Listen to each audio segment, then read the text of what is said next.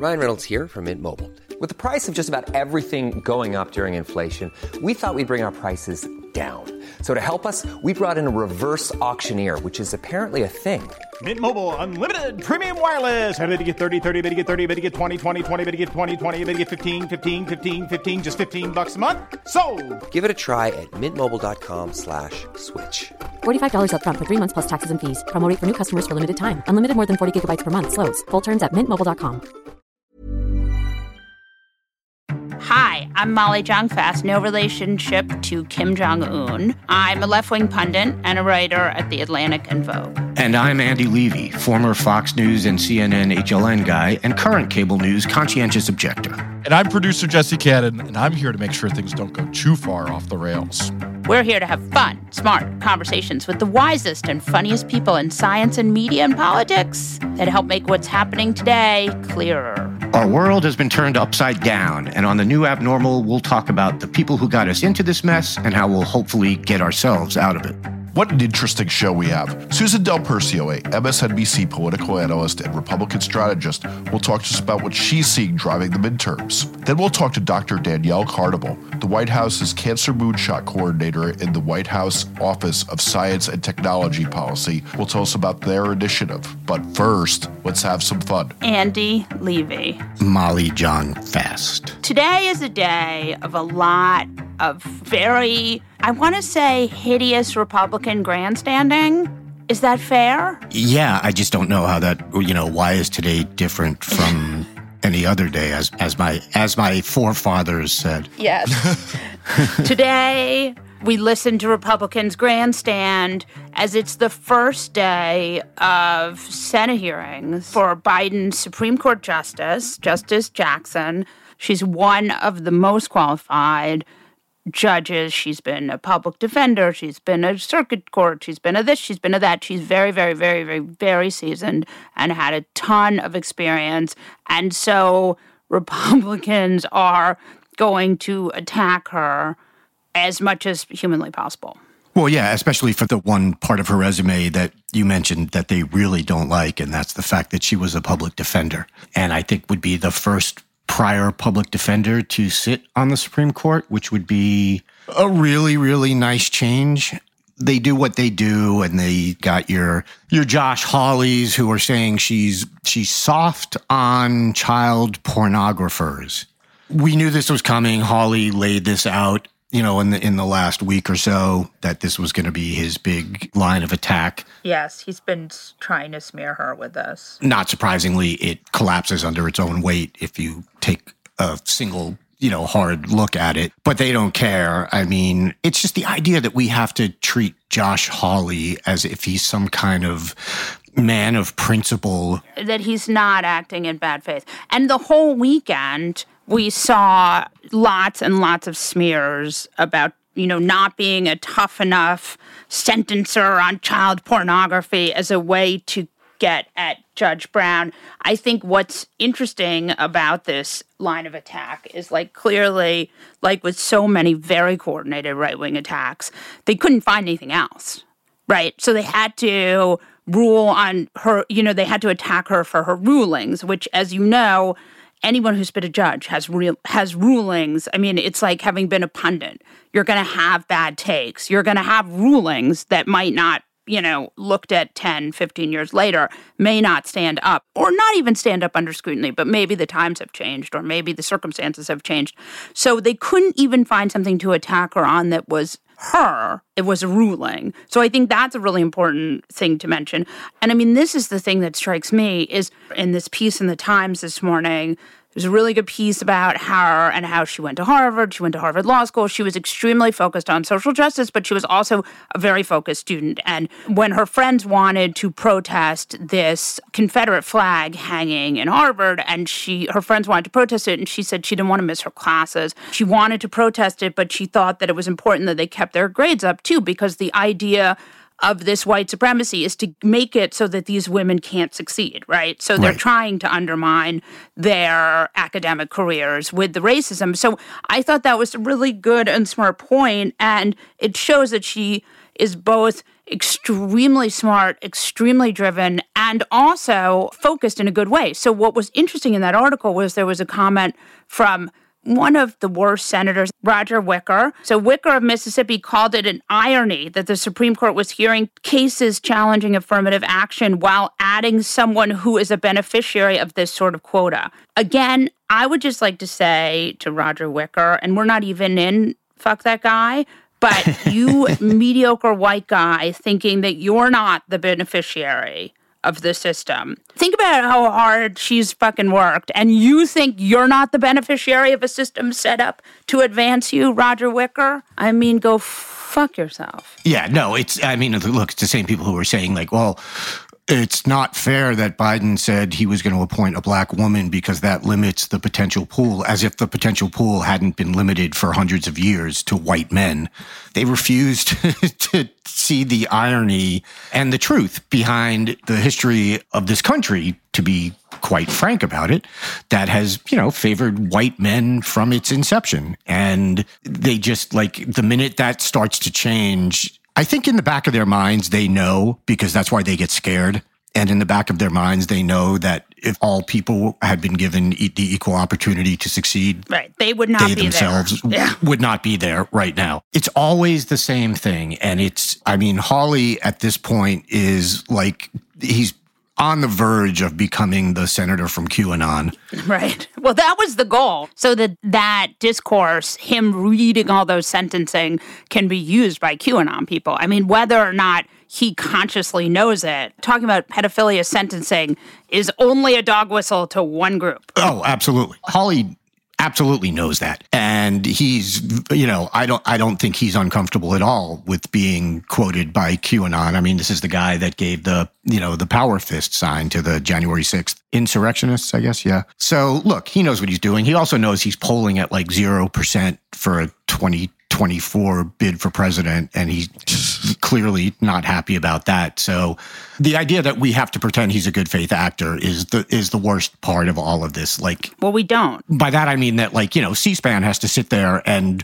cover him saying these stupid, stupid things Right. because he was elected to the Senate. So we have to pretend that his opinion is meaningful and somehow principled when everyone knows it's not. And honestly, I would prefer at least Ted Cruz during his little portion of the hearing plugged his podcast and showed us where his where his future lies. And you know, I, I will at least give him credit for that. At, at least he's it's a little more honest than Is that the first Supreme Court hearing ever where a senator has plugged their podcast? I'm not going to bother to fact check that and just say yes. I I can't mean- think of another one. Imagine you're a U.S. senator, but you have a real job, which is area podcaster. right. Which, by the way, is a very difficult and challenging and rewarding job. Ain't that the fucking truth? And I'm not going to sit here and pretend otherwise. It's way more important than being a United States senator. I mean, after all, there are ten thousand of us po- area podcasters, but o- but only hundred senators. But yes, delightful. After Cruz did that, I put up a tweet of Cruz like reading a Blue Apron ad during the hearing. Which, whatever, but a guy named Josh replied uh, saying, use promo code Cancun, which I thought was really funny. So I just wanted to give him a little mention. Wait, Ted Cruz went to Princeton with the Menendez brothers. I know I saw Yeah, that. there we go. That must have been awful, but it still doesn't excuse what they did. Yeah, I saw someone oh. tweet that. I- what, what I love too is that he's the person that everybody discusses how bad he was in college. And it's like, you went there with those guys and he is? I mean, I don't know if you guys heard Rush Ron Johnson complaining about dark money groups. I talked about this last week, but I, I'm really, this is in my craw. We're sort of encouraged not to say people on the right are morons because it alienates them and also because it's elitist and whatever. But like, hard to see how Ron Johnson, he's sandwiched right before Sheldon Whitehouse. We know Sheldon Whitehouse is obsessed with dark money groups and is quite a bit smarter than Ron Johnson on Ron Johnson's absolutely best day. And so Ron Johnson starts complaining about dark money in politics. And then I mean, I don't know any dark money group that goes, you spend years and years working as a public defender, but okay. Right. And Right. Sheldon Whitehouse just picks it up and is like, oh, yeah, you want to talk about dark money? And he just goes right into the Federalist Society in like a layup. That's as big of a gimme as you can possibly get. Oh my God. the other thing I love that they're doing with her is that they talk about, you know, well, she'd have to recuse herself from affirmative action cases because as if Clarence Thomas isn't sitting on the court and Ruling on his wife. ruling on arguments and you know hearing arguments from groups that his wife supports and like he hasn't done it hundreds and hundreds of times but they have no problem with that but suddenly she can't rule on affirmative action cases because they think she was a beneficiary of affirmative action which whether she is or not she can still rule on affirmative action cases that's that's just that's absolutely absurd Yeah, it's fucking bullshit. But the other thing, Ted Cruz asking her if she likes beer. I just want to go back here for a second to remember Justice Kegstand. He was the one who said, I just like beer. He was the one who made that so crazy. Again, there were allegations, numerous allegations, and women came forward. Republicans now like to pretend that those allegations were discredited. They never were. Republicans decided they didn't care. Just like what happened with Clarence Thomas. There were allegations. Anita Hill was never discredited. I mean, Right. they just decided, like, well, whatever, we don't care. It's a woman. I mean, that's what happened here. You know, now Republicans are like the discredited allegations against Kavanaugh. No, baby. And, you know, they're like, they just came after Kavanaugh because he was Republican. Democrats didn't come after Gorsuch. Speaking of Republicans, being horrible during hearings. The midterm plan for the House Republicans is Benghazi, Benghazi, Benghazi. it's benghazi on steroids it's going to be Jim Jordan sitting there yelling at Dr. Anthony Fauci about why he can't take apple flavored ivermectin and why no one will give him the lupus medicine that he longs for to treat COVID, and how dare Anthony Fauci say that masking works. And it's going to be the worst fucking two years of all of our lives. Yeah, no, it is. I mean, it's not out of the realm of possibility that there will be like a House Committee on Defense where Marjorie Taylor Greene will be looking into Jewish space lasers, Oh, yeah, no question. either why we don't have them or why we do have them, depending on what day of the week it is, I guess. And if they've caused fires. Right. There's like a two headed strategy here, and the, the first head has kind of failed. And the, the first head was this was to sort of neuter the January 6th committee, right? It was like, well, if you guys do this, then we're going to do this. We're going to come back with all these hearings. On most days, I'm not giving Nancy Pelosi a lot of credit, but to her credit and to the House leadership's credit, they said, be our fucking guest. We're doing this. And, you know, at least so far, the January 6th committee has turned out to be a pleasant surprise, you know, in how hard they're going. That's kind of failed. But the second head is just that they want to do these anyway. Now they portray it as revenge for the January 6th committee and stuff like that. And this is why I give, for once, I give Pelosi credit because Democrats usually cave when it comes to stuff like this. And then it turns out not to matter anyway. Like a typical thing in the past would be Republicans would say, if you do this, then we're going to do that. And Democrats would say, oh, okay, then we won't do this. And then Republicans would do that anyway. So at least for once, the Democrats were like, you know what? We know you're going to do this anyway. So we're going ahead. That's what these guys do. This is all theater. And Hillary Clinton for sat for 10 million hours. People have said this before, and I really think this is true. Democrats don't have to be the good guys. Like, first of all, I mean, what Democrats are doing and what Republicans are doing are not the same, right? Like, Democrat Republicans tried to undermine the election. They did a coup. It didn't work, but they had fake electorates. They had, you know, there's reporting today we just saw that Mark Meadows may have been on the January 6th planning call. There's a witness Right. that places him there. Like, clearly, these people are not doing good stuff here. Like, this is crimey stuff. This is not seeing why the State Department money didn't get to where it should have gotten. This is like full on, like, criminal activity. And so Democrats need to do what's right and not worry about reciprocity. And besides which, Republicans are going to go after them anyway. Yeah, and even even like Benghazi is a perfect example because there were failures there and Americans died. To me, that's a legitimate thing for for a congressional committee to look into. But that's not what the Benghazi committees looked into. Because the sad truth is, the Republicans didn't really care that Americans died in Benghazi. What they cared about was trying to use it against Hillary Clinton, who basically had absolutely nothing to do with it. So they turned it into a complete circus instead. They showed themselves for what they are, and that is they are not people who, who gave one shit about the Americans who died in Benghazi. They, they, they didn't care at all. That was pure politics, and you could tell it was pure politics by the way they went about it. Whereas I will give the Democrats credit. They are going for, they are actually looking for the truth on the January 6th hearing. And again, like it astounds me when I give almost unreserved credit to Democrats in Congress. I almost never do it because they almost never deserve it. But this is the one case where they're actually showing, and look, that doesn't mean it's not to their political advantage to do it. It is. But they're also doing what they should be doing. They are look, as you said, Molly, they're looking into crimes and they're looking into what happened and they're trying to get to the bottom of what happened. And they're not making it into a sideshow about some Democratic Secretary of State who they have not liked for 30 years and just want revenge on. Because of Whitewater. Yeah, exactly. I'm not Hillary Clinton's biggest fan. And maybe the heart attack gun. well, there is the heart attack gun, yeah. Here's my nightmare. It's not even my nightmare. It's like I foresee a ivermectin hearing starring Dr. Oz, Diamond and Silk, Congressman Ronny Jackson. And I think that that hearing will probably be led by Marjorie Taylor Greene or possibly Lauren Boebert.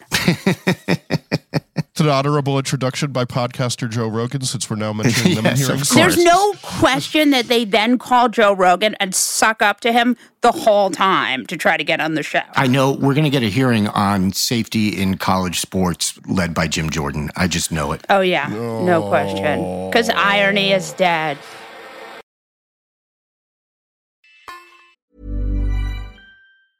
Hiring for your small business? If you're not looking for professionals on LinkedIn, you're looking in the wrong place. That's like looking for your car keys in a fish tank.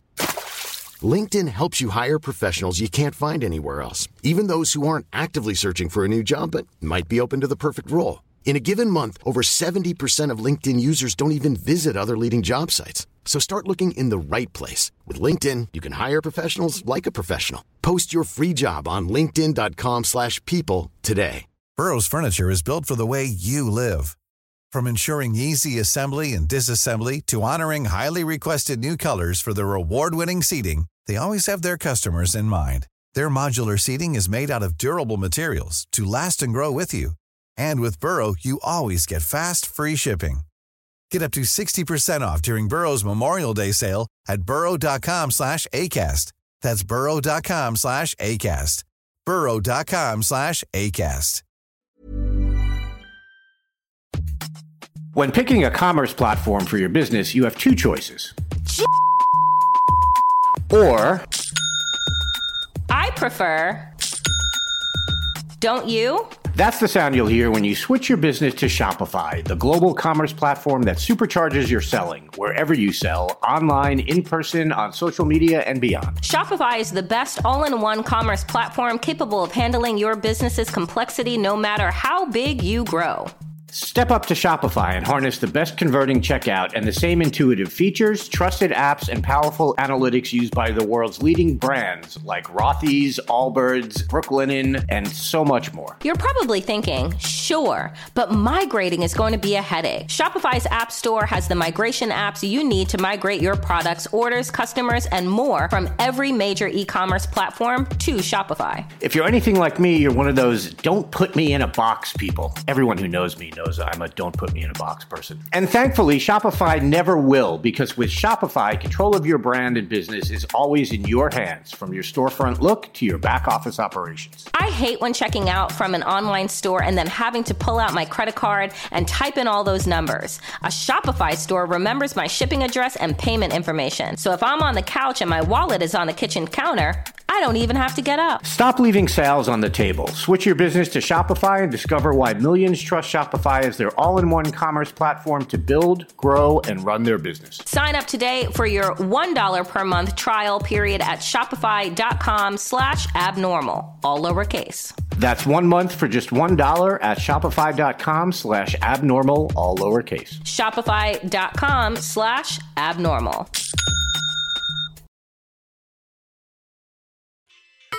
Susan Del Percio is an MSNBC political analyst and a Republican strategist. Welcome to the new abnormal, Susan Del Percio. Oh, it's so great to be here. I'm so excited for my first appearance.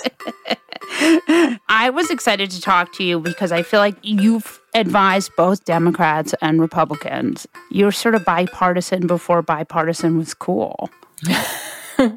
well, it kind of comes out of also like believing that government can work and in good governance. Back in the day when people got involved in politics, it was because you believed in a certain principle or idea that you wanted to elect these people to implement them. And now it's just a gig, I feel like, on both sides of the aisle, frankly. I'm watching these hearings today. It's hard not to talk about. It does seem to me, and again, I could be wrong, that a lot of these mm. senators, largely on the Republican side, I don't know if this is as true when it's a Republican nominee, but it strikes me that there's a lot of grandstanding going on. Yeah, the last several nominees or hearings, I should say, have definitely been all about grandstanding. And I think, you know, the Republicans definitely own the ugliness of it, but the Democrats have also done their fair share on Republican nominees. But that's the shame of it. I mean, do you remember Ruth Bader Ginsburg got 98 Senate votes? The Senate hearings on Supreme Court justices have become so partisan. And it's not just about is the person fit to serve? Do they have the qualifications? Because if that was it, we would have seen both sides of the aisle people flying through. But like you said earlier, right now it's the Republicans. They use it as a stage to tout there right now, especially Republicans, BS. I'm just so sick of listening to some of these people spew such ugliness. This isn't about a judicial philosophy. There are still some moments of bipartisanship, and I want to talk to you about last week, the Senate passed a daylight savings time bill. I, you know, I, I guess that's good, right? I mean, who knows? I'm a morning person, so I don't like that the sun is going to rise at 9 a.m., but I think they meant standard time. Like, here's the funny thing. I wondered about that too. I think they totally screwed up. I think they meant standard time. I think this was like, oh, it sounds really good, and daylight savings time is what people are familiar with. So, like, yay, let's just do it because we can. Right. Eh, I don't know. I mean, they did pass it though. I mean, it was like something of another era. I certainly think that both parties got us to this gridlock, though Republicans are obstructionists in a way that Democrats can't dream of being. In my mind, I wish they were more like that because I feel like they get their lunch eaten. But I do think this bill just sort of cruised by. Yeah, I really think like it must have come in with like the lunch order, like check it here if you're for it, along with your like salad or soup question. It, that's the most sense. No one paid attention to it because I guarantee you, you're going to hear a lot of people complaining about it when it starts to be implemented in a year's time. So right, it's and and by the way, you know, to the gridlock issue, I think the difference is is that when Democrats were definitely part of the gridlock, they at least had an interest in governing. Republicans don't want to do anything. They just want to stop things. Democrats, at least they wanted something and they could tell you where they disagreed and what they wanted to move forward. And maybe they never got past go, but at least you know where they stood. Republicans are just like, nope, Biden likes it. Nope. Pelosi likes it. No way.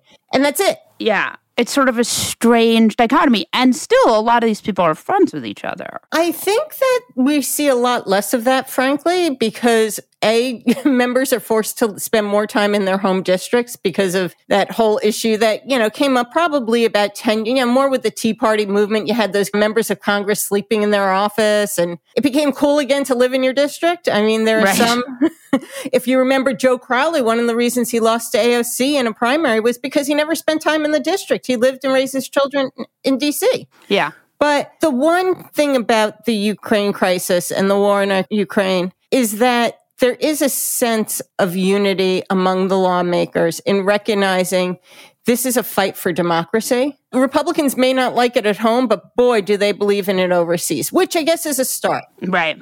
Can we talk about this for a minute? Because as much as the Russian invasion of Ukraine is, in my mind, like pretty much one of the worst things I've ever seen in my life. Like every day is just horrendous. Children, mothers, every day is carnage of the worst variety. And it just absolutely destroys me. But there is a sense in which America has, and even Republicans, they remembered that they like democracy. They remembered they like democracy. But, you know, here's one thing I found interesting. Pew came out with a poll last week and it said 85% of Americans support the sanctions and arming Ukraine. But only 47% approved of Joe Biden's handling of the Ukraine crisis. right. That's right. We kind of like it and what it represents, but at home we're still as divided as ever. Yeah, that's crazy. I loathe to compare this to the Gulf War because it's very different for any number mm-hmm. of reasons, of which one is that America's they're supplying, but they're not fighting. Even during that time, Bush had incredibly high approval rate. I mean, there was a brief moment where Bush's approval ratings were like in the 80s, went up to the 90s. I mean, it was like a week, but I mean, it happened. Yeah. And that I think we see whether you're a Republican or a Democrat, when you're the president, your numbers are somewhere between 42 and 48%. Like yeah. it's just baked in. Those are the f- floors and the ceilings because people are so dug in now, even amid a crisis. I feel like there's equal chances that Putin accidentally blows up something NATO and we end up in some kind of horrible conflict as there are that Putin just changes his mind. You know what I mean? I don't. Sure. I mean, I think it's impossible to predict, but more in the sense of like we're so the country's so dug in, right? These the two sides are so dug in. There's not a lot of movement to the middle, if anything. And I think this is, you know, Republicans are passing permitless carry. They're going after abortion is an issue, right? Where most Americans believe in some kind of freedom of choice for women, right? Where that is, we don't know, but but it's a large percentage of Americans agree that women should be able to end their own pregnancies. And yet Republicans are moving further and further to the right on that. Where do you think this goes as a country? I think we stay in this pattern for a while. Unfortunately, not that we weren't polarized before, but the harm that Donald Trump has done to this country is tremendous because you would have seen Republicans working with a Democrat administration, House and Senate on certain issues, especially, and this is the one that just, I think, shell shocked me and I think surprised the heck out of Biden when he came into office was the COVID relief bill. Like, if there's at the time over 500,000 Americans dead and you can't agree on the COVID relief bill, you can't get any bipartisan support that just shows me how broken we are. Because at that point, Republicans and Democrats were spending money like, you know, out of nowhere. And I was actually okay with it, even though I'm a fiscal conservative, because we didn't know what we needed, but we knew people needed help. Now, I mean, if you're not willing to do that over the death of 500,000 Americans, I don't know where you start to see it, except for when, you know, the former guy is no longer relevant. And I think that's going to take another at least two to six years. It is interesting, though. I mean, I do think there's more of a shift than a lot of the pundit class is admitting. Like, I'm seeing more and more I, I, was just talking to someone who was at a at a rally or a trucker rally, and they were saying the people don't say they support Trump; they say they support Trumpism. I don't know what's scarier. What the heck is? well, I mean, it's worse. Yes, Trumpism also is horrible. Trumpism is basically all of the worst attributes of Trump. But it does show that his grip is loosening on the party, whatever that means. Right, which is equally scary because I think that's what Trump was so afraid of and why he tries to stay in front of the crowd so much. Those crowds of people will continue to search for someone. Right. If it's not Trump, they'll find someone else and who will Right. carry that that water for them and who will continue to hold the hate. I don't think it's all the Republican Party. I do think it's the the the deep base of it that that fought, wants that leadership of of hatred and racism. Frankly, it's going to take some time to cycle out because one of the things, and I hate admitting that the Trump campaign did anything right, but one of the things they did very well after the win in 2016 is they went to every Republican state committee, every single one, even in Right. the New York, you know, the bluest of blue, and they basically packed their people in, in the, into those positions, Right, those right, nominating positions, which I think after a cycle of people losing, they will start to peter out. But it's that group, and I think we're going to talk about what's going to happen in the midterms a little bit, Yeah. that will elect the, or nominate, be responsible for nominating their primary, you know, candidates. And if the Trumpiest of Trump candidates win in swing districts, that may be the only hope that Democrats have of holding on to the House. Let us talk about the midterms. I liked hope of holding on to the House because, as we were talking about earlier, Andy and I were talking about how if the Democrats lose the House, it's going to be Benghazi, Benghazi, Benghazi. And like you're going to have Jim Jordan holding hearings from everything from women's sports to uh, ivermectin. So we're uh, tell me what you think, how you see a possible chance that Democrats could hold the House. I know history is against the Democrats holding the House, but I was trying to figure out a way if that was going to, if there was any way to turn that tide. And I don't see one anymore, especially when I see where independents are on various state and national polls. The independents have drastically turned against the Democrats like nobody's business. I mean, even in New York, only 24% of independents support the Democratic governor. That's crazy. Think about that. 24% of independents. The Democrats are hemorrhaging. I think it was because they made an initial mistake of thinking they had a mandate and a progressive mandate at that, that they, they really lost a lot of independents over Build Back Better. The only hope I can think of is that you have these, you know, Trumpy, Trumpkin type candidates that win primaries and lose in general elections. Right. But Molly, let me give you one one scary thought. Ready? Yeah. Oh no. So you almost if the Republicans are going to take back the House, you have to hope it's by a large number. Why? Because if it's a small number, the Marjorie Taylor Greenes and the Jim Jordans and all those, especially like that 10 to 15 like disgusting crazy people Right. that are in the house right now they Yeah. will have influence they will have a lot more influence because they won't have the republicans won't have a big enough majority to kind of push them away Oh, so if it's tied yeah so if it's going to happen for the sake of governance you have to hope it's a big enough number that gives mccarthy some wiggle room to actually try and achieve one or two things. I'm not sure that McCarthy would stand up to those people anyway. I mean, he has a chance right now, and he hasn't. Well, he's not speaker yet. If that's, you know, I think he's he's putting pinning all hopes. By the way, I'm not convinced that if the Republicans take back the House, that Donald Trump will support Mar- McCarthy getting the speakership. Right. No, I don't think so either. And I mean, you've got Mo Brooks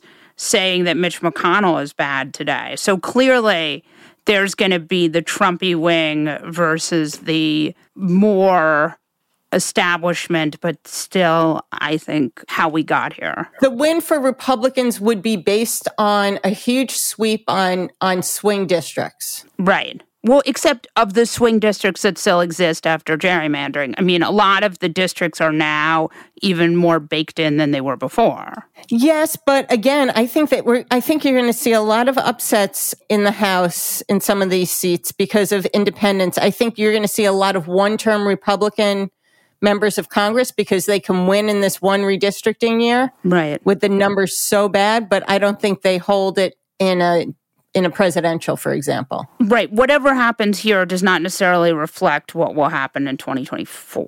No, not at all. There certainly is Republican infighting. If you're seeing these Trumpy Republicans go after Mitch McConnell, and Mitch McConnell really is like is a master at the Senate. I mean, I'm no fan, but like the man has done a lot of stuff. What kind of loyalty do you think they have to McCarthy? At the end of the day, you're going to see Mitch McConnell is just fine. I think he wants it for like one year if he could become leader again.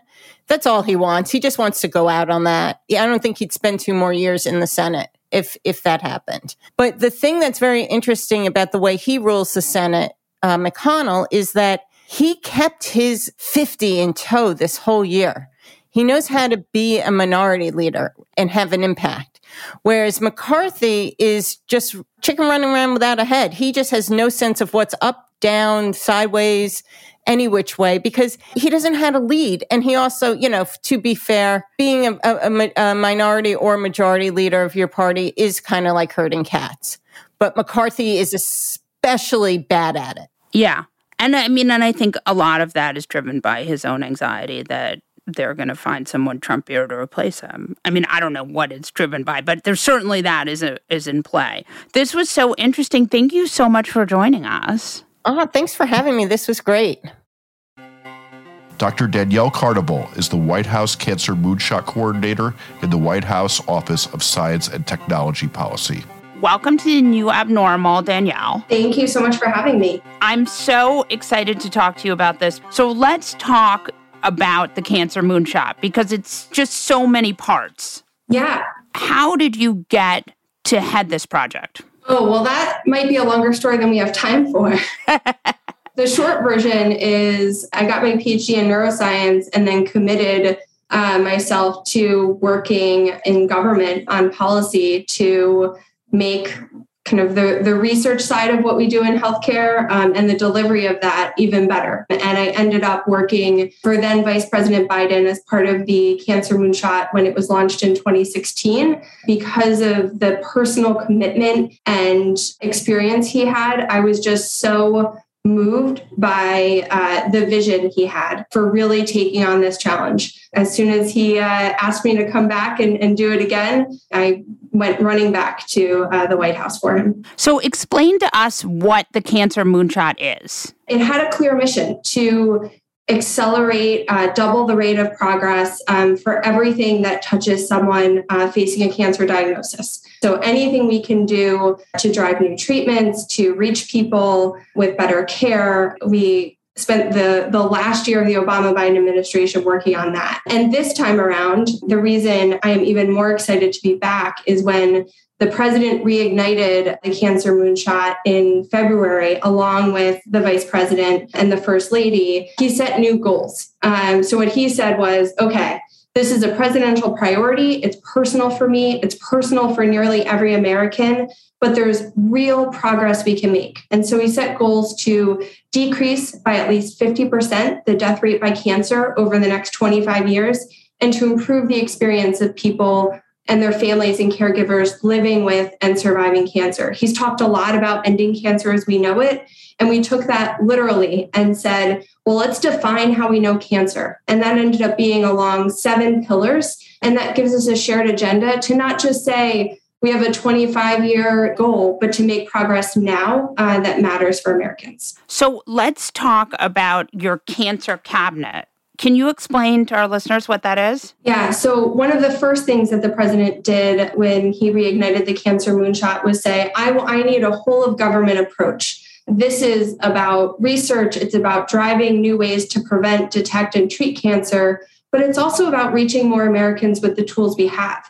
And so it's not just the Department of Health and Human Services that has a huge role to play here, but everyone from the Department of Energy, that has supercomputing capabilities that can drive research faster, the USDA, which can focus on nutrition and prevention, EPA, and many others. And so, what the Cancer Cabinet is, is the government's way of bringing the leadership from across uh, the executive branch together to say, all right, let's do all of the things that our agencies can individually to make progress towards these goals, but let's actually work together and with this opportunity and the leadership from this president to find new things we can only do in collaboration. Some of this is kind of government agencies being able to interact with each other better, right? Absolutely. Can you explain a little bit about what that means? Yeah, like I said, we set out these seven pillars, everything from getting cancer screening and early detection to more Americans, finding new effective ways to prevent cancer, better supporting people through a diagnosis, learning from more patients, addressing inequities.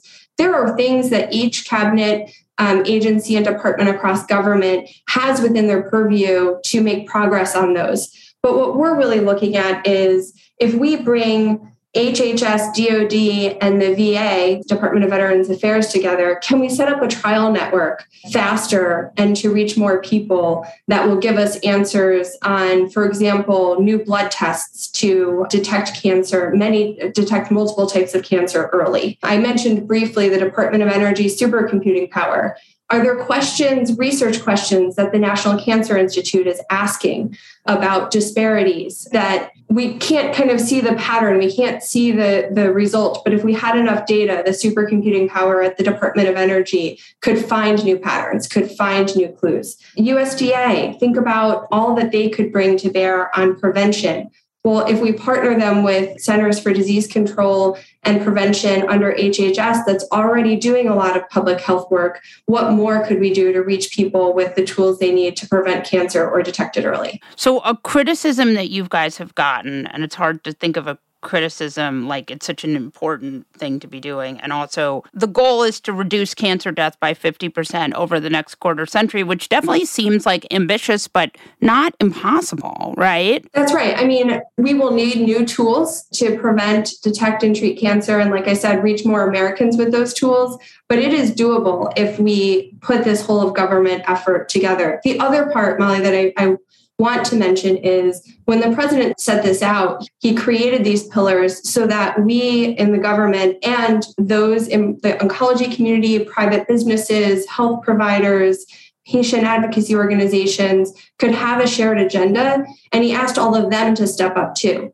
Uh, so there's ways for folks to get involved, not just telling us how to do what we're doing better, which we welcome, but being a part of making progress together on this. A criticism is that there isn't enough focus on prevention in the moonshot. Can you explain to us what your take on that is? Yeah, I'm, I'm not sure where that's coming from. As I said, the way we defined the pillars of, that we're focusing on is how we know cancer today. We recognize that we don't do enough to prevent cancer today, but the president set a goal to change that. Can you talk to us about vaccines? Because one of your pillars is vaccines, right? Within the prevention pillar, one of the best tools we have is vaccines. For example, uh, the HPV vaccine that exists today can nearly eliminate cervical cancer if we had boys and girls getting getting getting this vaccine across the country. Um, it also prevents types of head and neck cancer. And there's other vaccines that are already in development that we're really excited about, either for prevention or in the early treatment of disease um, that can make a big difference for people facing cancer. Have an mRNA vaccine sort of open the door to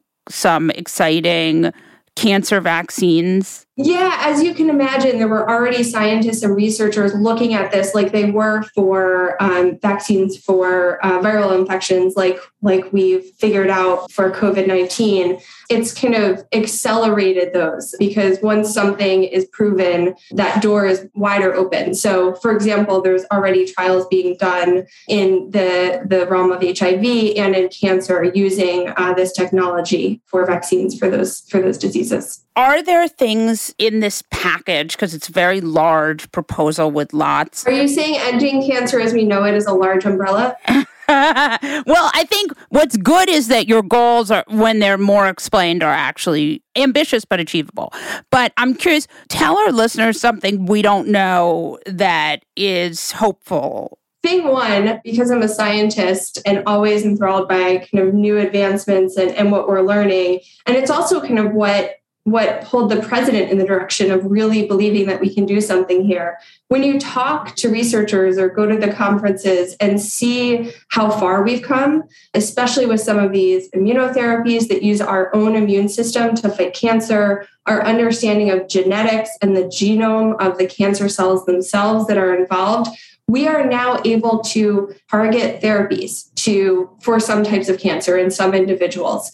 Um, and what i'm really excited about is we're at a time where we have those tools and now we're just trying to find as many places as we can apply them as possible. We don't know the extent yet to the impact that those advancements that we already have are going to make. And then the other thing i'm excited about is the president has put and across the administration a strong emphasis on health equity from uh, on equity broadly and in the area of health equity. And it allows us to ask the questions differently and to really take on some of the public health, some of the healthcare system issues that we haven't challenged ourselves or been able to take on, and to use cancer as, as a kind of lens to do it. We learned a lot from the pandemic in those areas and really opening up and saying, it is not acceptable that people have different outcomes based on who they are or where they live or what their background or their ability to access care is. And we want to change that. That's totally fascinating. How is it going? Well, a month in, we are um, off to a good start. Last week, we had the first cancer cabinet meeting, which both the president and the first lady attended.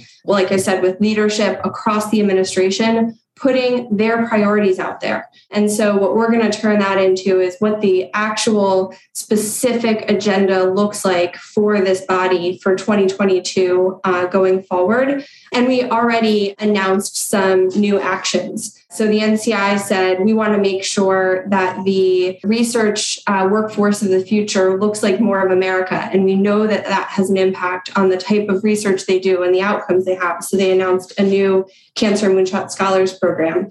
FDA is looking at regulations around uh, tobacco and menthol and, and, flavored cigarettes. So I think we, we've hit the ground running, but as you said, it is a big challenge. We think we've set an ambitious but achievable goal, but there's a long road ahead of us to get there. Yeah, I mean, for sure. It's exciting because, especially, there's a lot going on, but it is ultimately many different diseases, right? That's right. And we're, I mean, the president uh, is very clear eyed about that. But what we believe is between what we can do um, from the federal government and what folks outside of government can do, we can chip away along these ways that we know cancer and really make a difference for Americans and use that as a way to show that together we, we can make progress on other things as well. You know, um, the president is ever the optimist. Uh, so he always turns to that. Yes, this is a big goal around cancer, um, but it also shows what happens when we all work together and, and make a difference for people's lives. Thank you so much for coming on and thank you so much for talking to me.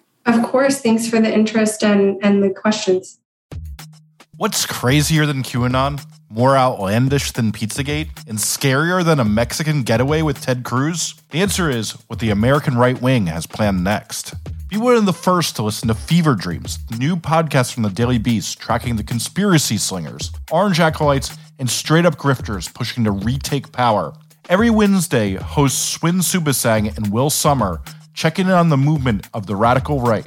Head to thedailybeast.com slash podcasts or your favorite podcast player to catch the first episode and get subscribed. That's Fever Dreams, which you can subscribe to wherever you get your podcasts. Andy, Molly. let me hear who the person is who really irritates you today. The thing is, we've talked about a lot of them already. So I'll add one in who we didn't mention earlier, and that is the longtime ally, as he has been described, of former President Donald Trump. A guy named Roger Stone, who has been around since literally the Stone Age. And he, over the weekend, was talking about the Russia Ukraine invasion. He claimed that Russia, in fact, invaded Ukraine for purely defensive reasons. And he said, quote, Ukraine is not even remotely about what they're telling us. Ukraine is about the fact that Ukrainians have used their soil to place dual launch missile pads, missiles that would be aimed at the Soviet Union. There are, in fact, biolabs there funded by our tax dollars, cooking up who knows what pestilence to dump on the Russian people. Putin is acting defensively. He's not acting offensively, but you won't read that in the mainstream media. And you won't hear it any place but Real America's Voice, which is who he was he was talking to Real America's Voice. We don't need to go into the fact that everything he said was completely wrong. What we are seeing, though, and I want to bring up someone else in this context, it's a woman named Cassandra McDonald. She writes for Gateway Pundit and is the editor Oh. of Tim Pool's little organization, Timcast. Used to be called Cassandra Fairbanks. Yes. And she tweeted, I officially end the quote, I don't support Putin, but pretext charade. I don't give a fuck. I like Putin better than Zelensky. At least you know who Putin is. Zelensky is a shifty little shit weasel. So She should just say Jew. well, she could have, but I guess she didn't feel like getting banned from Twitter on on that particular day. But this is where we are now. We're, we're sort of we're getting to the point where it, it's it's becoming like nobody who knew Cassandra McDonald believed her little I don't support Putin but charade anyway. We all know that these people support Putin. The big question is do they support him because he's racist and they like that, or do they support him because they are in some way benefiting? We don't know. We don't know. But even if they're not directly benefiting, they are supporting him because he's an authoritarian and they love authoritarians. And we saw that with Trump. And he's a racist and they love racists. and he's a racist and they love racists. In the same way Donald Trump loved Putin, a lot of Donald Trump supporters love Putin. And it's all for the same reasons. You know, so they're going to come out here and they're going to make up lies and they're going to talk about biolab theories that have been debunked before they even came up. And just for all of those reasons and more, fuck all these guys. I could not more heartily agree with you. Do you want to know who my fuck that guy is? Jesse, do we have time? I'm kidding, of course. Molly, I am dying to find out who your FTG is. This is an interesting case in the fact that it's so incredibly Trumpy and and so there's a there was a governor of Missouri named Eric Greitens. He sucks. He's violent. He's he kidnapped a woman and took pictures of her and did all sorts of stuff that is legal in a normal state. He then resigned because he had some shred of I wouldn't even give him the credit. He resigned probably because he was pushed to resign. And then because it's Trump world, the members of Trump world were like resigning just for a few little crimes? It wasn't even against someone, it was against a woman. And so they brought him back, and now he is the GOP Senate Missouri frontrunner. One of the children came home from a visit with Eric in November 2019 with a swollen face, bleeding gums, and a loose tooth. He said dad had hit him. However, Eric said they were roughhousing and it had been an accident. The tooth later died and had to be removed. This is from an ex wife, right? This is the first wife, I think, and this is allegations. And she also has allegations that he abused her too. Again, this is besides the story of him kidnapping this woman and the photos, and that happened. That's a separate other story about this guy. So I don't know how this goes. He's the front runner. There's still a primary, but you know, he could end up being the GOP candidate. As opposed to the gun couple guy. Yeah, the gun couple guy is not do is not doing so well, but there's another candidate who Josh Hawley, the worst person in the world, endorsed, uh, who's called Vicky Hartzler. But there are a couple of other candidates. But I think uh, Mark McCloskey, the uh, St. Louis attorney who is most famous for brandishing a gun, had people walking by his house. That guy is also running. I mean, the Republican uh, pool is is really something. really is. My God. On that note, we'll wrap this episode of The New Abnormal from the Daily Beast. In future episodes, we'll be talking to smart folks from the Daily Beast and beyond from media, culture, politics, and science who will help us understand what's happening to our country and the world. We hope you'll subscribe to us on your favorite podcast app and share the show on social media. Thanks so much for listening, and we'll see you again on the next episode.